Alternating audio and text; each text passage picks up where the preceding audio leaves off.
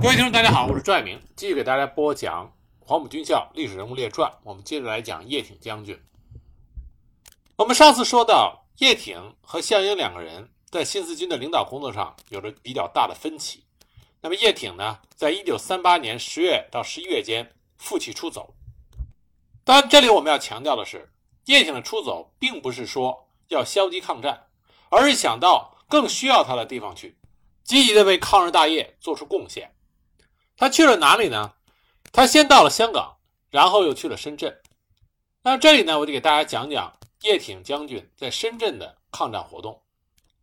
一九三八年十月，日军为了策应其进攻武汉的战略和切断中国的海上对外联系，实现其攻取武汉、摧毁瓦解中国的抵抗力量、迫使国民党屈服投降的战略企图，组建了一支由日军二十一军团司令官。集装干郎中将指挥的总兵力约七万人的南支那派遣军，发动了入侵华南的广州战役。十月十二日，日军分三路在大亚湾登陆，占领了澳头、淡水之后，兵分两路合击惠州，一路沿淡水至永湖直扑惠州，一路沿忍州至平山向惠州进发。攻下惠州之后，沿着广汕公路经博罗、增城直扑广州。二十一日，广州沦陷。在日军登陆大亚湾的第二天，八路军驻香港办事处主任廖承志立即就召集了中共香港市委书记吴有恒、中共香港海员工委书记曾生等人，传达了中共中央关于东江地区可能迅速沦陷，要在东江开辟敌后游击区的指示。会议决定由曾生、周伯明等人组成临时工作组，到东江地区。组织人民抗日武装队伍，开展敌后的游击斗争。十月十五日，中共东莞中心镇委组织了学生、小学教师和青年等，成立了东莞抗日模范壮丁队，公推了王作尧为队长，有队员一百余人。十月下旬，增城的中共组织争取了广东人民抗日自卫团增城县第三区常备队，这是增城县的第一支。抗日武装。十月二十四日，曾生带领一支由共产党员、进步的工人、青年和学生共六十多人的队伍，从香港回到他的老家惠阳县平山。随后，中共香港市委又紧急动员了共产党员和进步青年六十八人，以香港惠阳青年回乡救亡工作团（简称惠青工作团）的名义，由刘毅率领回到平山，与曾山会合。这支一百二十多人的队伍回到平山之后，建立了中共汇报工作委员会，由曾生任书记，受东南特委领导。这里所说的平山，就是现在深圳市平山街道办事处。当时决定组建汇报人民抗日游击总队，发动群众组织民众抗日自卫队，派人到当地国民党军温书海旅和罗坤支队做统战工作，争取他们联合抗日。发展中共组织，在建立和健全各地中共党支部的基础上，建立淡水、平山、平龙、大鹏等中共区委，举办党员训练班。在汇保工委成立之后，培训了一百多名干部，成立了三个区委，发动党员和群众献枪，很快就组织了一支有三十人左右、十多条枪的武装队伍。十月下旬，就在汇保人民抗日游击总队紧锣密鼓筹建期间。占领广州的日军，为了巩固其占领区和保障其海上运输线，对滞留在广九铁路沿线两侧的国民党军队进行了回师扫荡。二十三日，日军在平山、龙岗一带发动进攻。由于缺乏战斗经验，这支刚刚成立的队伍面对日军的进攻，只好随着国民党军队温书海的部队向碧岭方向撤退。但是没有料到，温书海听到日军来了，跑得比他们还快。增生的队伍人又少，枪支弹药又缺，抵抗了一阵，待敌人停止进攻，就撤出了战斗，向盐田方向撤退。这天晚上，曾生与周伯明、刘毅等同志在盐田的一间学校里决定，武装人员留下来，在靠近香港英界的地区隐蔽，由周伯明同志指挥；其他非武装人员由曾生同志带领暂回香港，待请示上级之后再做打算。曾生回到香港，将人员安顿好后。就向廖承志汇报了情况，廖承志听完汇报之后，帮他认真总结了经验教训，口头上传达了党中央关于在东江海陆丰地区建立抗日根据地，利用国民党政府的命令到处组织自卫队，发动人民建立抗日武装的指示，要求曾生迅速的返回内地，在敌后继续发动群众，组织群众开展敌后游击战争，并且明确的指示回去之后正式成立部队，把抗日部队的旗号打出来，由曾生任总队长，周伯明任政治委员。接着又对曾生说：“叶挺将军来了香港，我带你去见他，我们一起去研究下一步的行动。”那听说叶挺来了香港，曾生心里非常高兴，因为叶挺是他仰慕已久的北伐名将。他心想，游击队有了叶挺将军的支持，工作就好办了。在廖承志的安排下，曾生在香港九龙的新兴酒店与叶挺会面，汇报了他们回到平山开展工作和这次撤回香港的情况。当他汇报到国民党军队一千多人撤退到沙头角溃散的情况，叶挺当时就指示说：“你们应尽快去收集这些溃散的士兵，把他们带回去打日本鬼子。”随后，廖承志和叶挺与曾生研究了如何把队伍带回内地和尽快正式成立汇保人民抗日游击总队，开展敌后游击战争等问题。遵照叶挺的指示，曾生立即考虑。如何去收容滞留在沙头角的国民党溃兵问题？此时他想起了在平山认识的温书海旅刘永图团的三营营长马玉彪，这个人富有爱国心，抗日热情也高。这时他也撤到了香港，于是曾生陪着叶挺去找他，向他介绍了华南的抗日形势，勉励他积极抗战，希望他和惠清工作团一起回去收编滞留在沙头角的国民党士兵，带回东江敌后去打游击。马营长当时表示愿意服从指挥，收编流散的国民党士兵。十月二十六日，曾生在回到香港后的第三天，按照香港市委的意见和叶挺的指示，带了近五十名惠清工作团的同志，重返了沙头角，和周伯明带领的武装人员会合。他们把国民党军队丢下的枪支弹药捡起来，武装自己，同时又积极地协助马玉彪收容溃散的士兵。经过一番努力，一共收容了一千多人。十月二十九日，汇保工作团一百多人和马营长收容的一千多名士兵，一起从沙头角到惠阳县淡水附近叶挺将军的家乡周田村一带。淡水区的党组织为这两支队伍回来做好了准备，组织群众欢迎，安顿了住处，并且开展了锄奸工作，处决了几个汉奸和维持会长。从以上这些描述，我们可以看出来，叶挺对于东江地区抗日武装的发展。有着重要的指导作用。那么，叶挺离开新四军军部到达香港，他具体的过程是什么个情形呢？一九三八年八月，叶挺致电给长江局，表示要辞去军长职务。八月二十八日，周恩来等复电挽留说：“项英同志已赴延安，我们不日也赴延安开会。关于新四军的工作，请兄实际负责。当前战役已到紧急关头，兄必须到前方督战。”万万勿误！我们深知兄在工作中感觉有困难，请明告，我们正帮助你克服这一困难。延安会毕，我们你来一人帮助整理新四军的工作。但是叶挺呢，去意已定。九月三十日，他直接致电给延安参加中共中央六届六中全会的项英，崔琦恳即从速南归，速回新四军，并说：“我拟于下月赴故处一行。”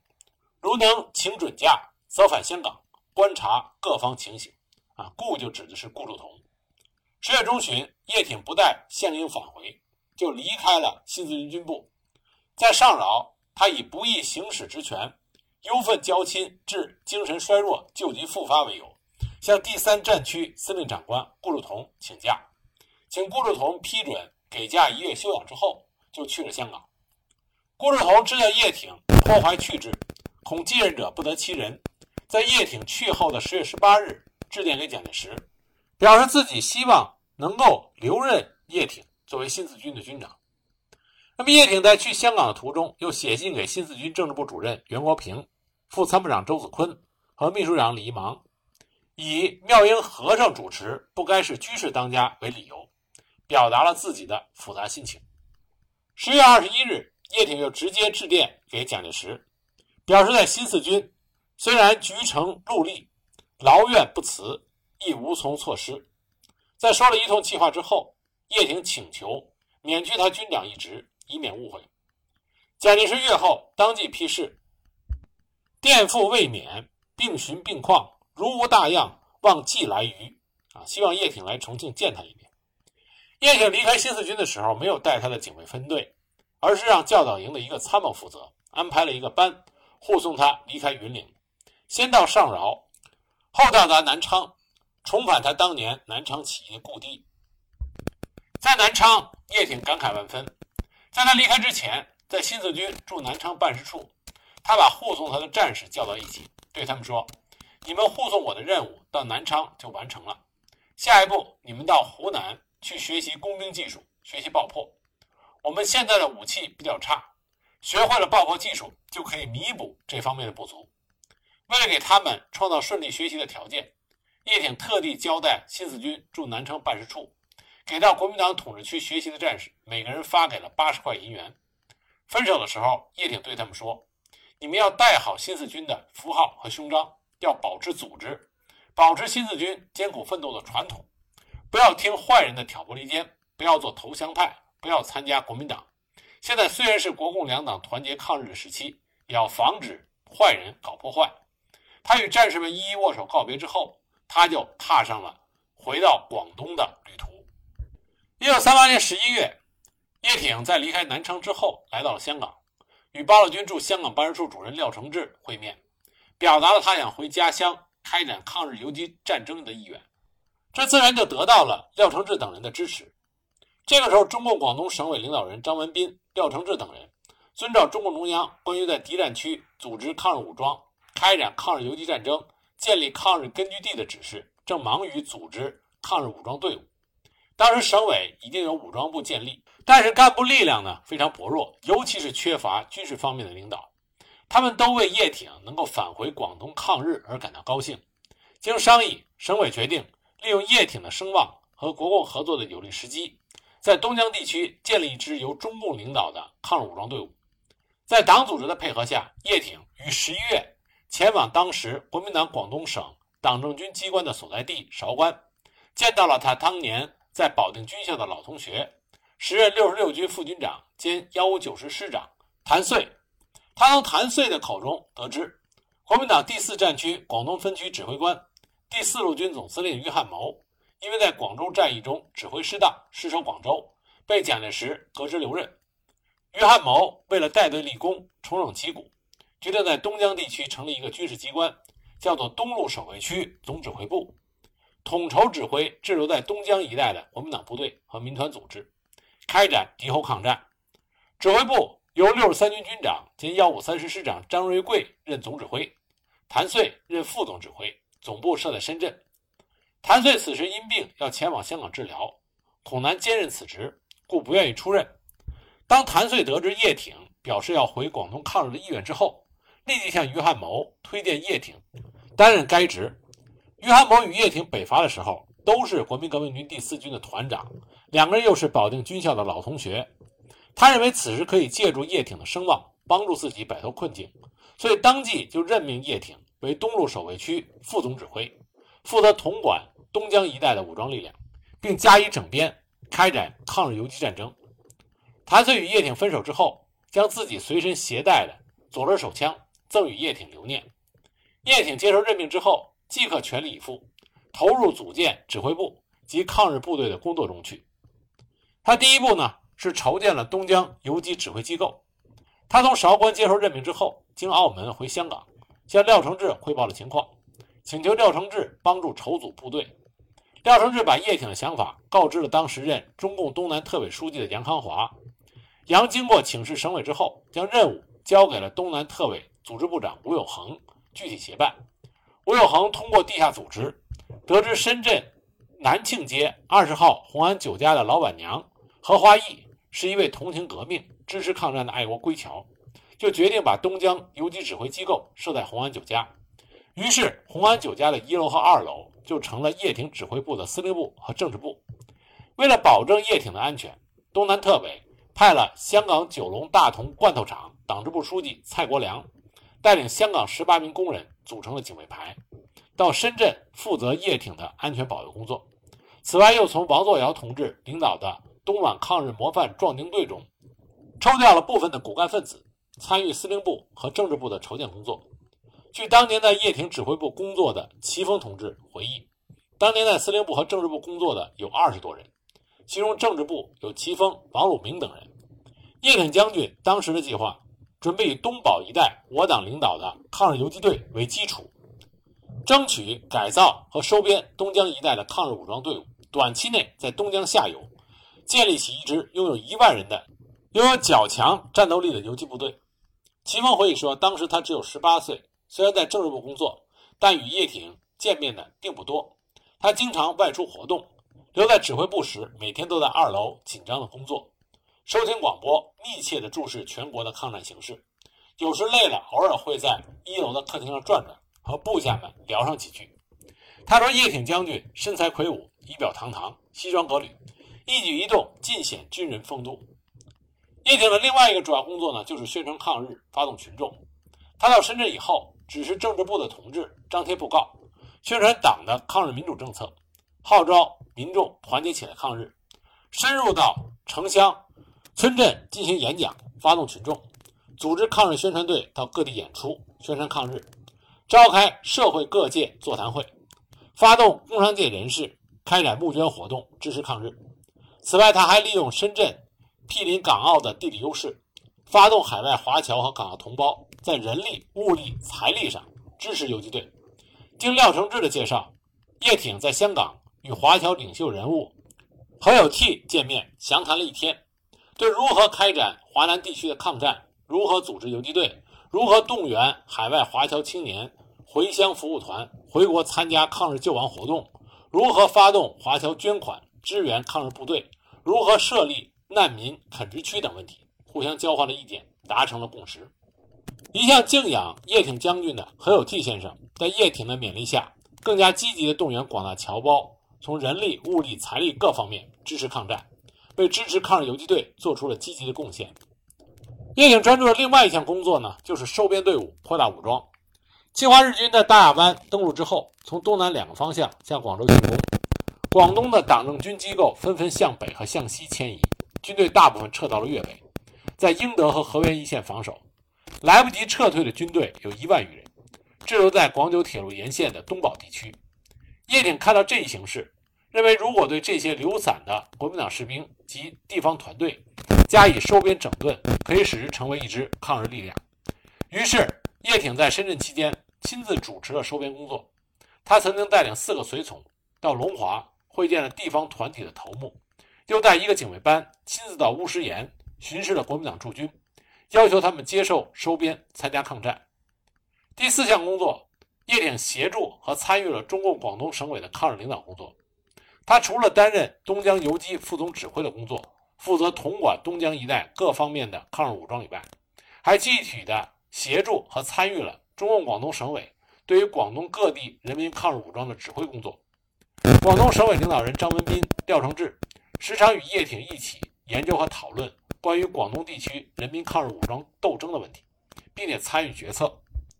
证明这点的一个重要的历史文献，就是1938年12月24日。张文斌、廖承志和叶挺三人共同署名致电了中共中央，详细报告了当时广东各地抗日武装部队组成及活动状况。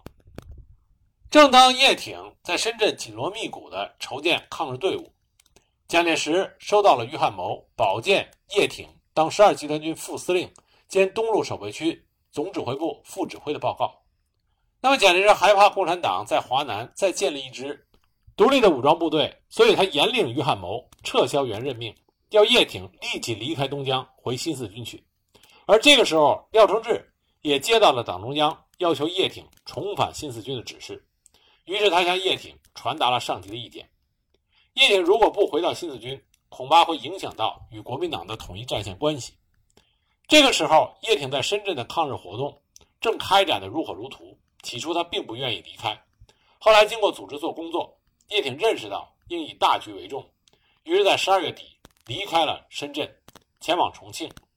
临行前，他把谭遂送给自己的左轮手枪和两匹白马交给警卫排的蔡国良，让他转送给曾生。后来，蔡国良通过吴有恒辗转送到了曾生的手上。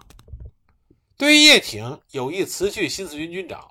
各方的态度也是不一样的。十月二十三日，项英从延安返回了皖南云岭军部，没有看见叶挺，当时就急电中共中央军委，并请军委转周恩来。项英在电报中说得很清楚：叶挺辞职心志已坚，本问题无可挽回。目前四军问题应直接由周与蒋解决继任人，以后四军与八路军共同由党直接解决各种问题，才是根本之办法。从中我们可以看到，项英对于叶挺当军长实际上是不以为然的。他认为叶挺就是一个摆设。那么新四军本来就应该和八路军一样，由党直接领导。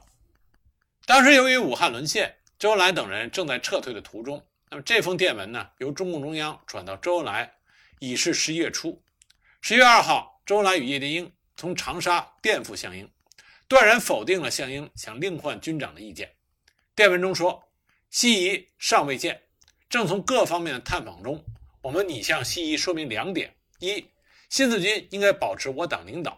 不能改变现行制度，此事已向蒋说明过了，西夷不应有异；二，至于工作关系不良，可以改善，而且应当改善。我们估计西夷不回部队，蒋一不肯另派他人，为了统一战线的继续发展，西夷回部队工作是有利的。叶挺出走辞职，蒋介石的反应是出乎周恩来意料之外。蒋介石的打算是另派他人，并且企图利用这件事情大做文章。一九三八年十二月二十日，蒋介石自重庆飞西安，召开华北、西北将领会议。这期间，他向中共与会代表明确表示，叶挺已经离开了新四军，因此新四军问题必须重新解决，要另派人去新四军任军长。蒋介石于十二月二十四日散会之后飞返重庆，又就此事频频向周恩来施加压力。那中共中央书记处在获悉了蒋介石的意图之后，引起了高度重视，迅速致电给在重庆的周恩来，对新四军之其他解决办法，如另任军长等，我们表示坚决反对，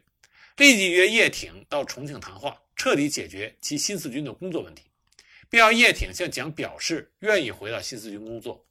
同时指示周恩来与叶挺谈话的时候，应该确定叶挺在新四军中实际的地位与实际的职权，以坚定其在新四军中安心工作。周恩来敏锐地看出了叶项矛盾的症结所在。一九三九年一月八日，周恩来复电给中共中央书记处称：“蒋介石多次说起，连叶挺都不能与你们合作，将无人与你们合作。”那么电文又说，蒋对四军可能采取两种办法：一是另派。更难相处的军长，二是改新四军为游击队，减少军款两万，这样对我更不利。周恩来还向党中央提出了解决此难题的原则意见和具体建议。叶回四军，我的解决原则：共产党领导必须确定，工作关系必须改善。新四军委员会可以叶正向副，向实际上为政委。周恩来的建议为延安全盘接受。一月十日，中共中央书记处电复周恩来说：“新四军问题以争取叶挺回军工作为原则，共产党对新四军的政治领导不能改变，但应尊重叶之地位与职权。我们同意向多注意四军总的领导及东南局工作，而将军事指挥与军事工作多交给叶办。”复电同意了周恩来提出的新四军委员会叶正向副的提议，并且指出。同时，在新四军干部中进行教育，以确定对叶之正确关系。因叶挺工作问题之解决，将影响到新四军的前途及全国同情者对我之态度，关系颇大。周恩来接到电报之后，一方面向国民党方极力交涉，表示中共坚决不同意更换新四军军长；一方面电请叶挺赴重庆面谈，以消除成见。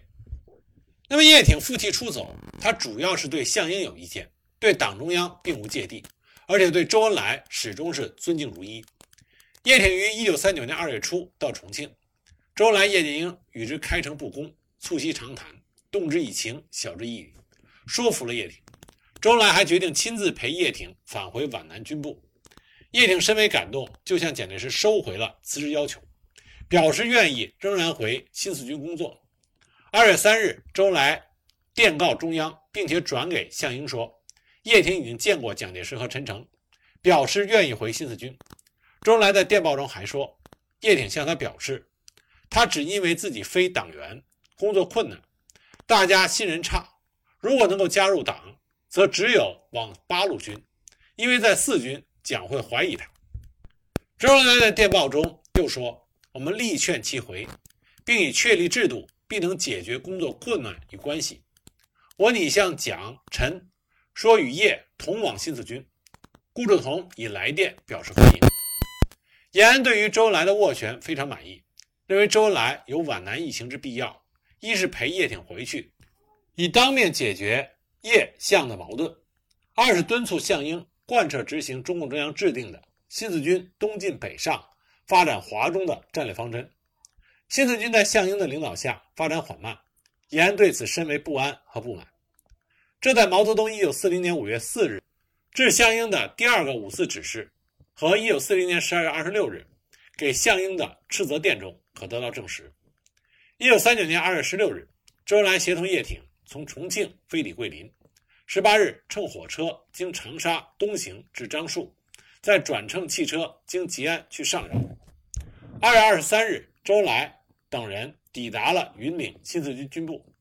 在军部，周恩来传达了中共中央六届六中全会关于发展华中的指示，对新四军提出了向北发展、向东作战、巩固现在阵地的方针。他还专门向军部领导传达了中共中央关于尊重并确定叶挺在四军中的地位和工作的指示，先后多次找项英谈话，指责他在处理与叶挺关系中的错误。周恩来在批评项英的时候，特别指出，像叶挺同志这样一位很有军事才能的高级军事指挥员，又是北伐战争年代的名将，他是热爱党的事业、热爱人民解放事业的，是忠实的爱国主义者。不能认为他现在再不是党员而不信任他，留在党内不如留在党外工作，对党的工作有利得多。像这样热爱党的事业的好干部，你不能团结，你还要团结何人？在周恩来的帮助下，项英被迫做了自我批评，口头上表示要尊重叶挺，搞好团结。那么周恩来呢，在新四军军部逗留了约二十天。三月十五日，他结束了皖南之行，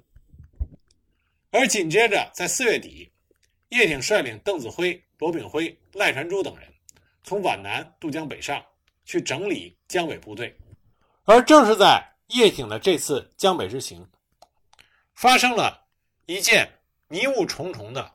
历史冤案，这就是新四军第四支队司令员高敬亭被处死一案。这是抗日战争初期发生在新四军中的重要事件。我们在《逝去的牛人》专辑里边，在讲高敬亭将军的时候，曾经提到过这次事件。那么下一集中呢，我会给大家再介绍一下这个悲剧产生的来龙去脉。